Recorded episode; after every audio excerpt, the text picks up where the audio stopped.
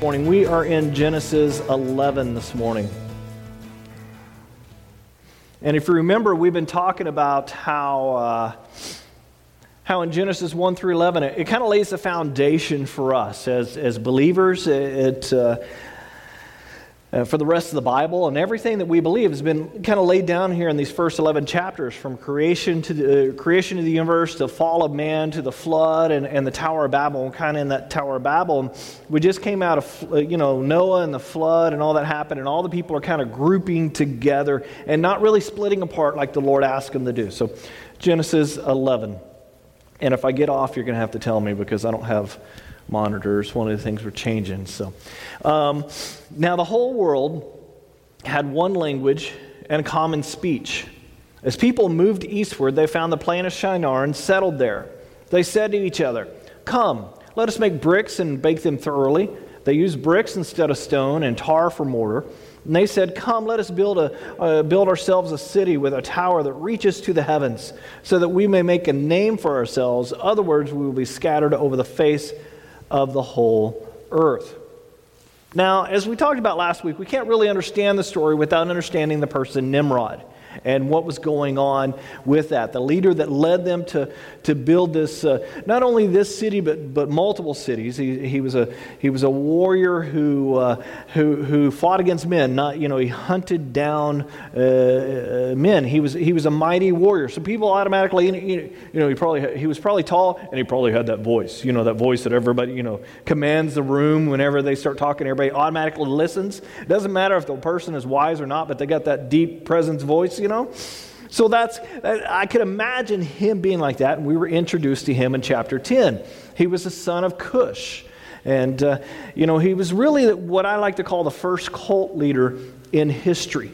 He was a mighty man that, that, hunted down the souls of man and, in a sense, in a defiance of the Lord. And, and they followed a philosophy that went against God and completely against God. And it, start, it was started by Satan, it was handed down uh, through different men, and, and it started really in Babel, and which eventually became Babylon. And it's really the place that all cult religions got its start. Verse 5, it goes on and says, But the Lord came down to see a city and the, and the tower the people were building. The Lord said, If as one people speaking the same language they have begun to do this, then nothing they plan to do will be impossible for them. Come, let us, and who's the us? The Trinity here. Let us go down and confuse their language so that uh, they will not understand each other. So the Lord uh, scattered them from there over all the earth, and they stopped building the city. That is why it's called Babel, because the Lord confused the language of the whole world. From there, the Lord scattered them over the face of the whole earth. So, this false religion that started in Babel spread all over the world because now you have all these people taking this philosophy. And what do you do when you move? Now, when I moved from Texas, did the, the, the Texan in me go away? No, absolutely not. My accent might have changed. If I, when I get back from fishing, I'll be talking to all my Texas and Oklahoma relatives while I'm fishing, and I'll come back and I'll probably be speaking an accent for a good two weeks before it goes away again. You know what I'm saying? But when we move, we take all those things that we've learned with us. And the languages were confused and it spread out over the whole world, and they took it with them. And Babel was kind of still a, a central city, and eventually it was finished and became a huge force in the world for a long time. And during the tribulation period, everything will go back to this philosophy, everything will go back to this this city. Uh, in fact, in Revelation 17 uh, 5, it talks about the mystery Babylon. It says the name written on her forehead was a mystery. Babylon the Great, the mother of prostitutes and the abominations of the earth. I saw the woman who was, uh, or woman was drunk with the blood of the holy, uh, God's holy people, the blood of those who bore testimony to Jesus. So God will finally judge the system that was started literally at the Tower of Babel. And it never stopped. It started in Babylon. And Babylon is called the great mother of prostitutes. This means she birthed all these false religions against God. Now, let me give you some historical background because I know you probably don't study this stuff like I do. I love history. I love studying all the little nuances and all that kind of stuff. So I'll just give you some of, of what I've learned here. And then I'll show you what I mean by it still being around today. Nimrod had a, uh, had a wife named Sam, uh, or Sem, I don't know. It's, it's a long name. It's hard to pronounce. Uh, uh but uh, she was a high priestess and of this mystery of Babylon religion. And she claimed a son was miraculously conceived by a sunbeam. Okay? So, the, you know, that he was virgin born, that this child was a child was the son of God, the sun god, okay? And born around the, uh, born around the time of the winter solstice, and his name was Tammuz. Okay, so you kind of get the picture of how Satan's trying to usurp what God is, what is God has already foretold was to happen. You know, the Son of God coming to the earth, all this kind of stuff that, that God predicted, and Satan's trying to slip in there and confuse everybody. So, this is why she's often pictured, um, if you go back and study about her, with the sun behind her, because she was the mother of the sun god. Later, it was reinterpreted by the church to show glory. In other words, a halo.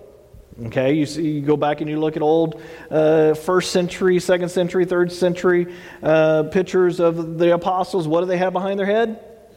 A halo okay, or over their head. This is kind of this is where it started. It started with her son. It was a worship of, of him at the center of everything.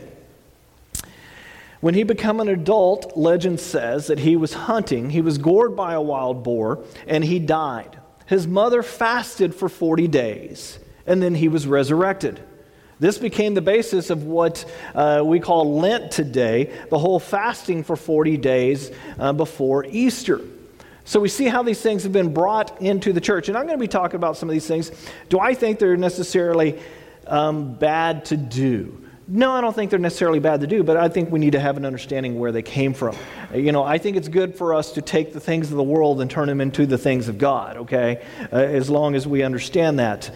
Uh, it's like the world's trying to take our rainbow and make it mean something else, right?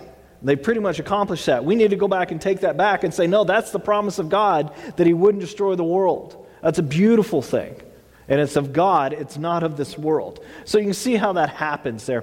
But, uh, uh, you know, these things are, are, coming in there. But we brought this culture into the church. Later, the, uh, you know, the followers celebrated Tammuz's birth on what day? Anyone want to gander a guess? Oh, come on, people. Christmas, thank you. They December 25th. That's when they worship the sun god, okay? So, again, uh, it was right after the winter solstice. The sun was reborn, in a sense. That's what their philosophy was. The longer days were starting, and they would light what kind of logs in the fireplace? Yule logs. it's kind of interesting. The word Yule means infant in the Chaldean. Uh, in the Chaldean, it's a Chaldean word meaning infant. So the children went to bed on the 24th with a Yule log in the fireplace, and on the next morning the children would wake up, and there would be a tree brightly decorated that just magically appeared. How'd that happen? The parents put it up. Okay, that's how that happens. But um, it symbolizes light, and as the centuries progressed the traditions changed as different people groups got a hold of it, and finally it got up to the Norse country. And the Norse people started decorating evergreen trees because it's a symbol of perpetual light. Why is that? It's the only thing that lasts through the wintertime in the Norse country, and the, you know, that evergreen and the, and the snow and all that. So to celebrate him, in other words, Tammuz, being resurrected after being gored by the boar, so you have the celebration of his birth, and then you have this, uh, the celebration of him being resurrected. This all, they all started decorating eggs. You see where I'm going here? They started decorating eggs, and they celebrated a, in a feast uh, in the spring known as the Feast of Ishtar with rabbits and other things that celebrated and lo- took the view of fertility. And this was to celebrate Tammuz and his resurrection. So when, uh, when Semiramis, uh, I can't even, died, so when his mother died, she was given the title Queen of Heaven. So, this is where the Babylonian cult of this mother child cult thing came along. Her son, uh, her son Tammuz, Tammuz was a false uh, Messiah in our view, and they believed that he would be the fulfillment of what God said to Eve in the garden. Now, remember, Satan's plans were destroyed in the flood. He had corrupted society. We talked about that, how society was, was totally corrupted, both animal kingdom and man, and, and so forth, and how God destroyed all that. So now his plan was to pretend to be the Messiah promised. In other words, to send people on the wrong path, to the false Messiah. It became known as Mystery Babylon.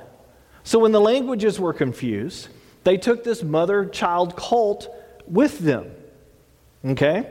So in Phoenicia, the mother was called Ashtoreth, and her son was called Bel.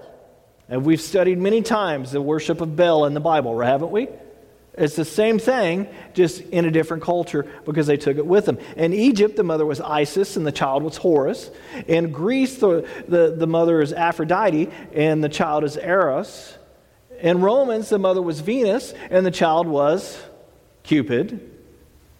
In India, the mother was Is, and the child was Asarara.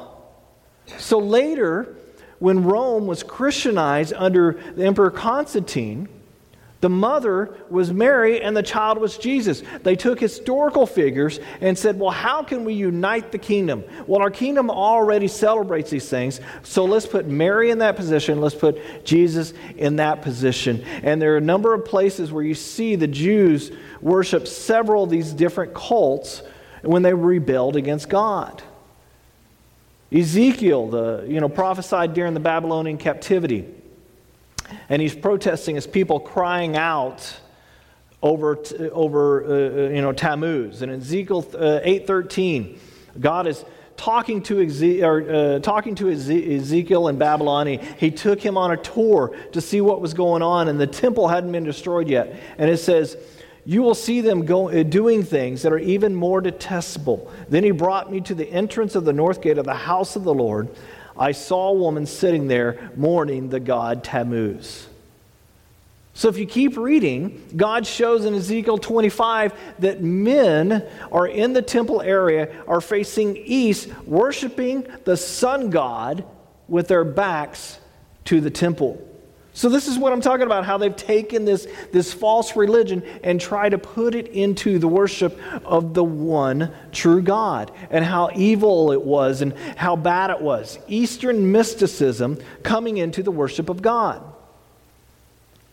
We're coming to a time where this is coming back and kind of being repackaged for us this biblical Christianity, and you, you, you, you have other practices that are coming into it. You have meditation practices being called prayer techniques.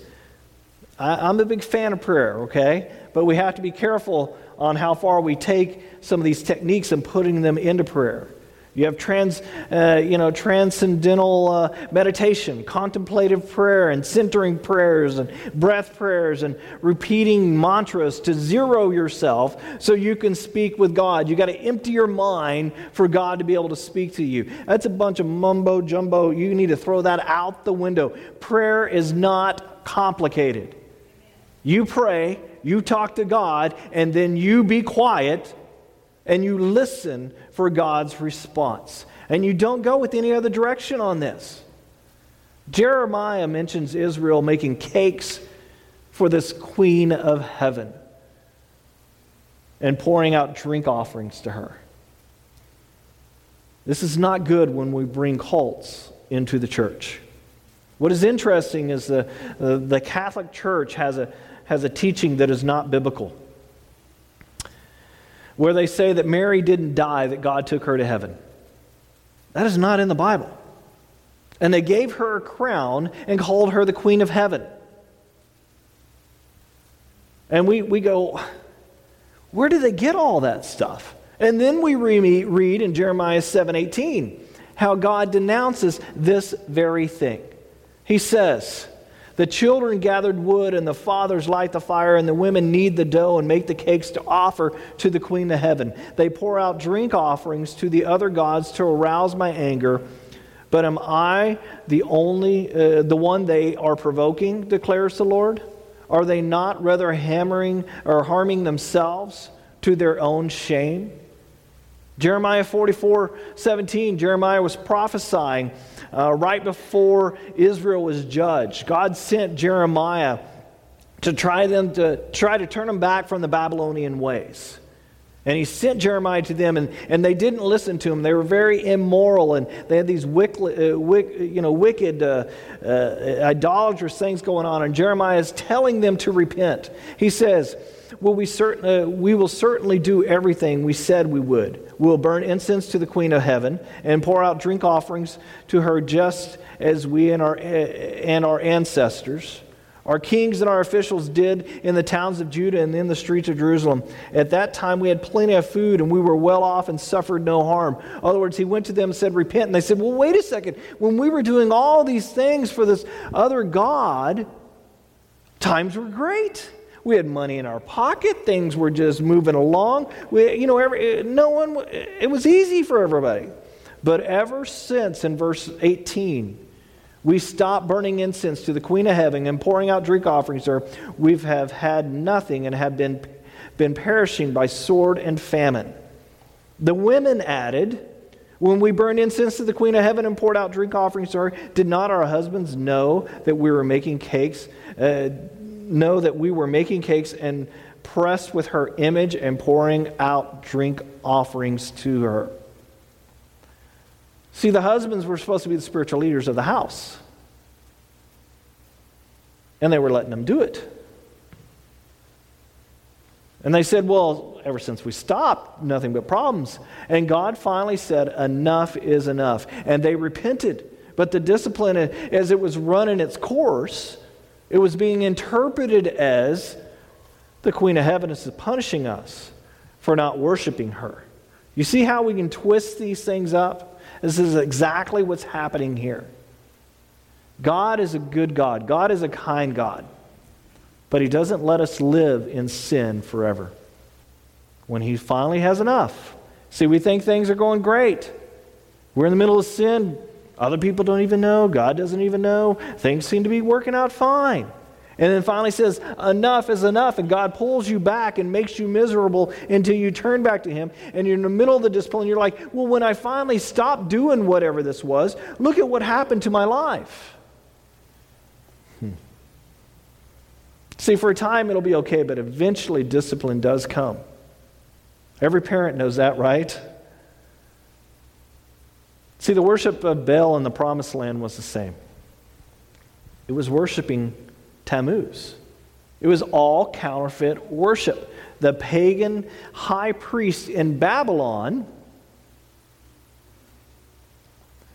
called himself the Pontiff Maximus, the supreme bridge builder between their God and their people.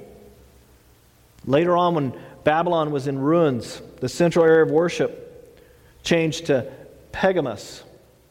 And it's one of the churches that, uh, that, you know, that John writes to in Revelations. In Revelations 2.12 it says, These are the words of him who has a sharp double-edged sword. I know where you live, where Satan has his house. So we started in Babylon. It was the religious system found by the devil there. And, you know, he ripped off the idea of the Messiah and corrupted the world. And the, you know, the pagan high priest called himself the Pontit, uh, Pontit, I can't even say it, Pontifex Maximus. And um, when the Rome, you know, rose the power, the priest migrated to Rome. Why? Well, you follow the money and the power, right? And somewhere around 378 AD, uh, you know, and let's look at church history at this point, from 313 AD to 600 AD the beginning of the Roman Empire was kind of in decline. And Diocletian was, uh, you know, was the, the, emperor at the time, and, and the power struggle between two generals. One was Constantine, and another was uh, uh, M A X S Y C H I O U S. You pronounce it. Uh, Max, uh, Maxius, yeah. So Constantine's father prospered when he prayed to the Christian God. In other words, they prayed to all these different gods. But Constantine's father finally kind of, you know, prospered when he prayed for this uh, Christian God. And all of a sudden, Constantine started doing the same. So he supposedly saw a vision of a flaming cross in the sky, and you know it was a, he took it as a sign that he was going to be the victor, and he won the battle, and he immediately declared his conversion to Christ. He still worshiped the sun god, and never gave any evidence whatsoever that he really truly became a Christian. But this is the amazing thing about God God will use non Christian people and non Christian entities and governments to do his bidding. That's an amazing thing to me. But God was using this. This he uh, uh, Constantine assumed the head of the church taking the title of what? Pontiff Maximus. See, the, enter, uh, the emperor was first called, uh, he was the first one that was ever called the victor of Christ, a title inherited by all the popes when Rome, you know, when the Roman Empire kind of disintegrated. It's still called the, uh, if I'm pronouncing it right, the Pontiff, Pontiff Maximus to this day, the Pope.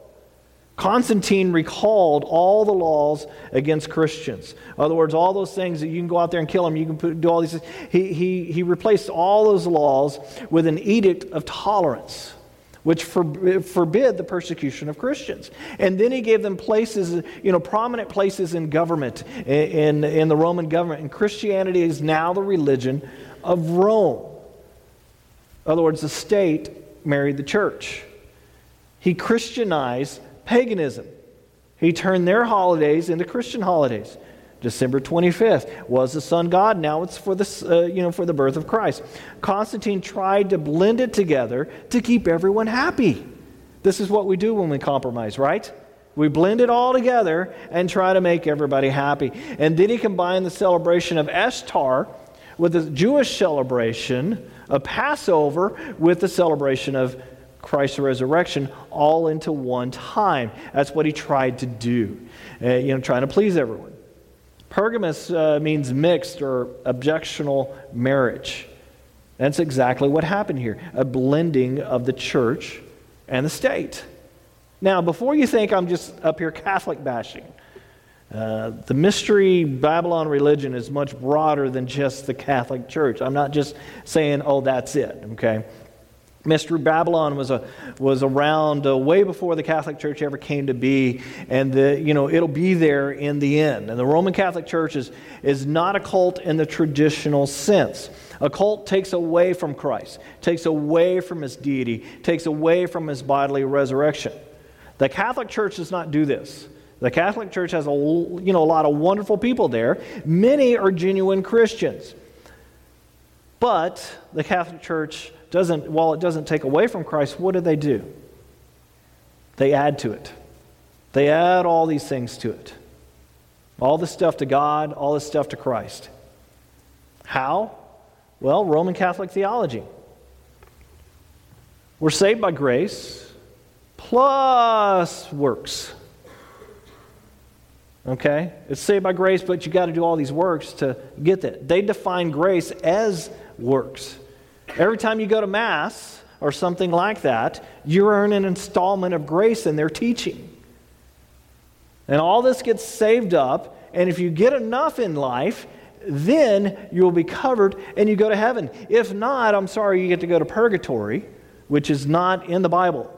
You, you try to find it in the Bible, it is not there. It's not biblical. But you can go to purgatory in their teaching and then get to go to heaven after a certain period of time.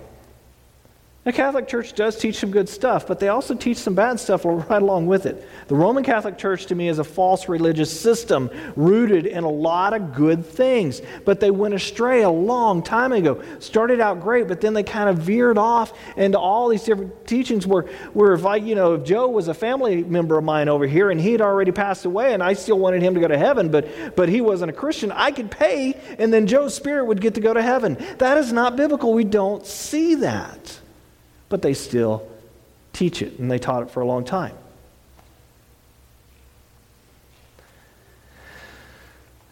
I do think the Roman Catholic Church will have a role in the end, in Revelations. by bringing people of all faiths together. And we're kind of already seeing that. You know, like the coexist bumper sticker. You know what I'm talking about? You've seen those? Can't we, you know, the, the statement, can't we all just get along? I mean, we already see the Pope doing this in, in, several different ways. Climate change, he's dealing with climate change. He, multiple statements about climate change, yet has he dealt with clergy abuse? No. It's a sad state in the church. See, I, I, believe the Antichrist will use them in the end and eventually get people to worship in a, in a new religion with the Antichrist being the one worshiped in Revelation 17, 18. We've talked about that a little bit. So while the church, Catholic Church is not Antichrist, I think they'll believe, uh, be involved in that at some point.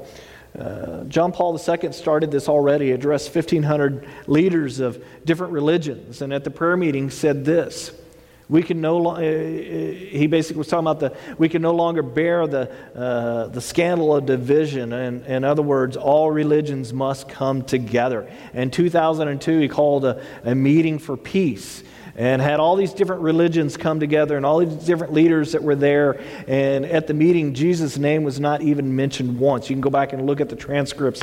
And all christian symbols were covered up lest we offend somebody from that symbol and here's a quote from the Catholic Church The Catholic Church rejects nothing what is true and holy in other religions. Their doctrine often reflects a ray of truth which enlightens all men. Let Christians preserve and encourage the spiritual and moral truths found among non Christians. They're sounding more and more like a, you know, the like a mother church of a one world religion.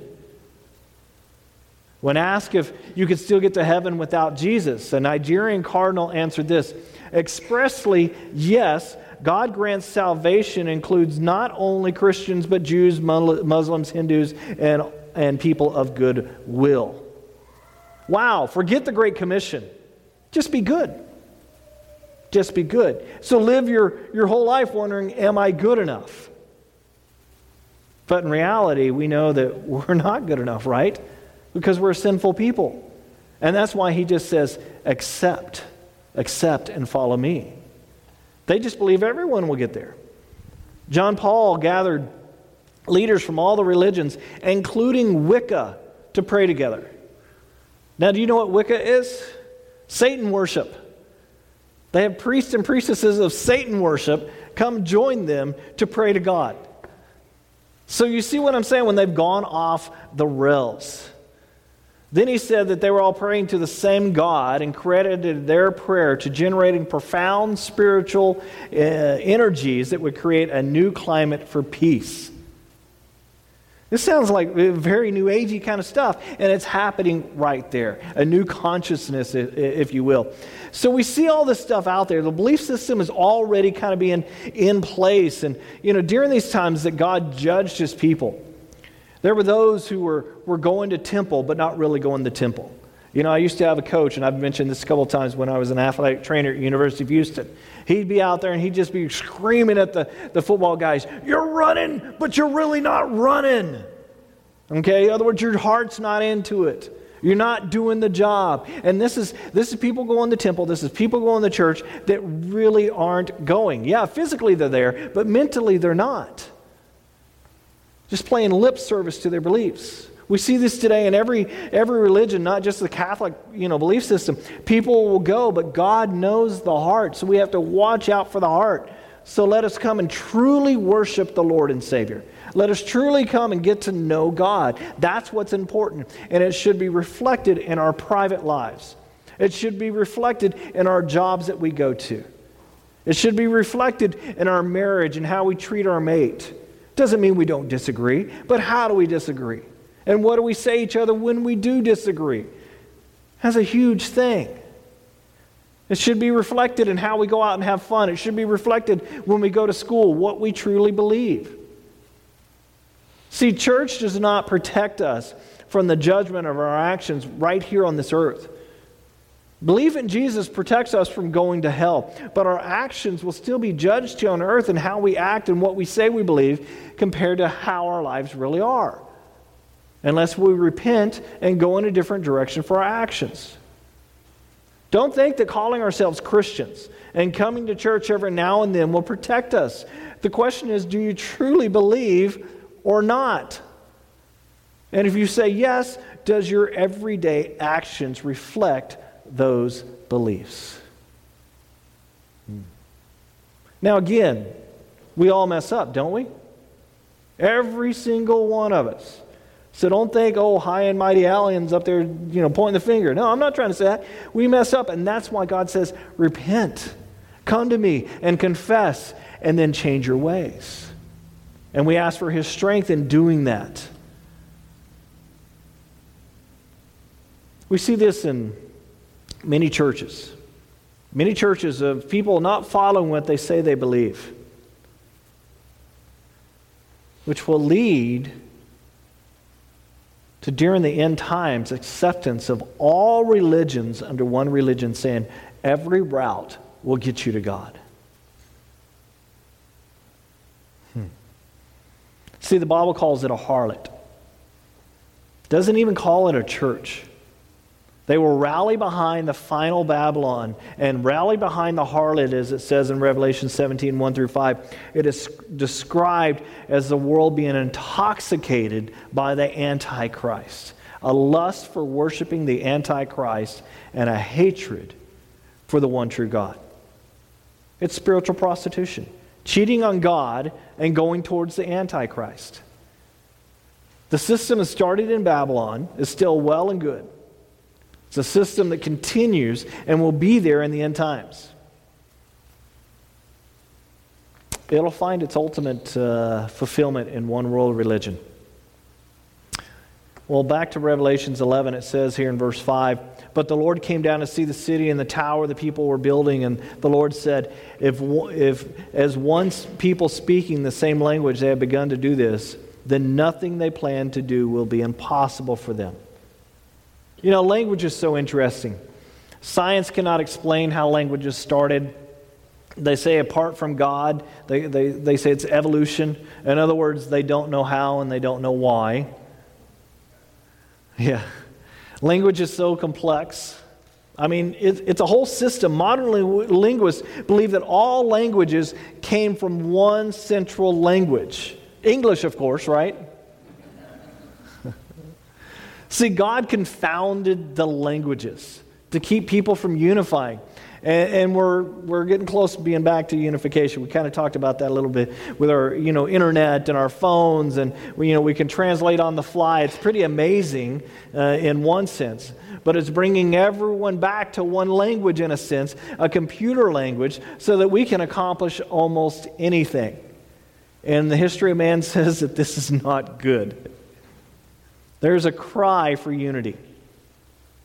But what we need is a unity in God. See, Nimrod's real purpose was to present himself as God to be worshiped. He couldn't accomplish it, but he accomplished it through his son, that his wife said was, was conceived through a sun ray or something. Sounds like he wanted to be God. Who else is like this? Satan. Nimrod almost unified everyone, and God stopped it. Verse 7 it says, Come, let us, let us go down and confuse their language so they will not understand each other. So the Lord scattered them from all, you know, from there over all the earth, and they stopped building the city. This is why it's called Babel, because the Lord confused the language of the whole world. From there, the Lord scattered them over the face of the whole earth. See, God confused the language and he stops mankind's unity. Now we have mankind throwing satellites up into the heavens. And I'm not against NASA and all that kind of stuff. My father in law worked for NASA. My wife worked for NASA for a little bit and stuff. But I mean, it's amazing what man can actually do. But we have instant communication practically everywhere in the world. Practically. New, new language is math, ones and zeros. Microchips are the, are the bricks and the mortars. Computers have taken the place of the tower. And nothing that we can think of can't be accomplished in a sense. We've talked about gene splitting, how we're you know splitting genes and, and not just taking genetic people from uh, you know genetic material from two people and producing a baby, but taking genetic people from I mean genetic uh, uh, material from three people and making a baby out of it.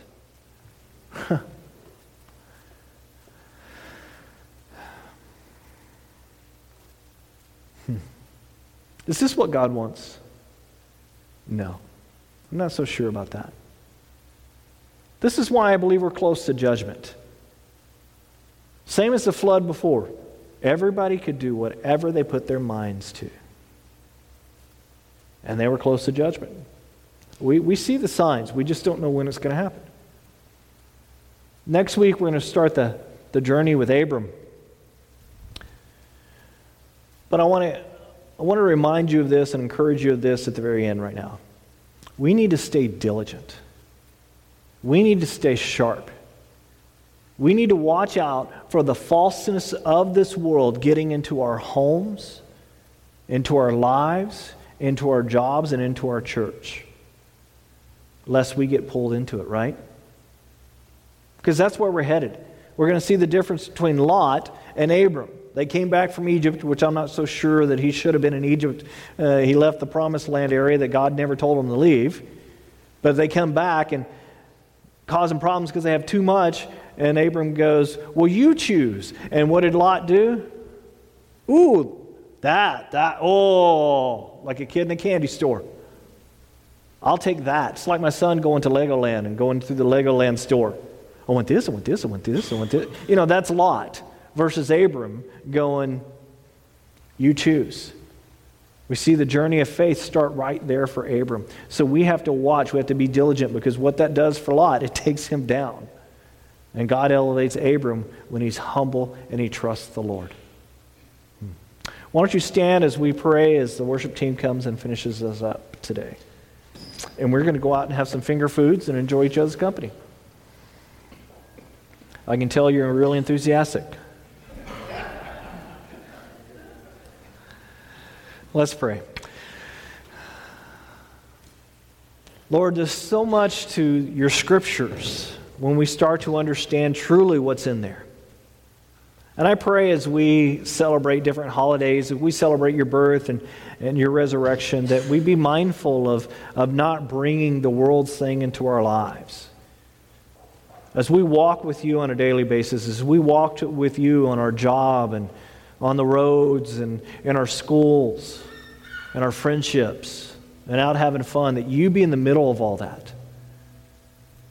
That we not let Satan corrupt our walk. That when we sin, we come back to you and we ask for forgiveness. That we accept the consequence that may come down from that and that we turn from those ways and turn towards you because you are the prodigal father waiting for us to return. Lord, I pray that you, we take these scriptures to heart and treat them as precious. Now, the Lord bless you and keep you. The Lord's face shine down upon you.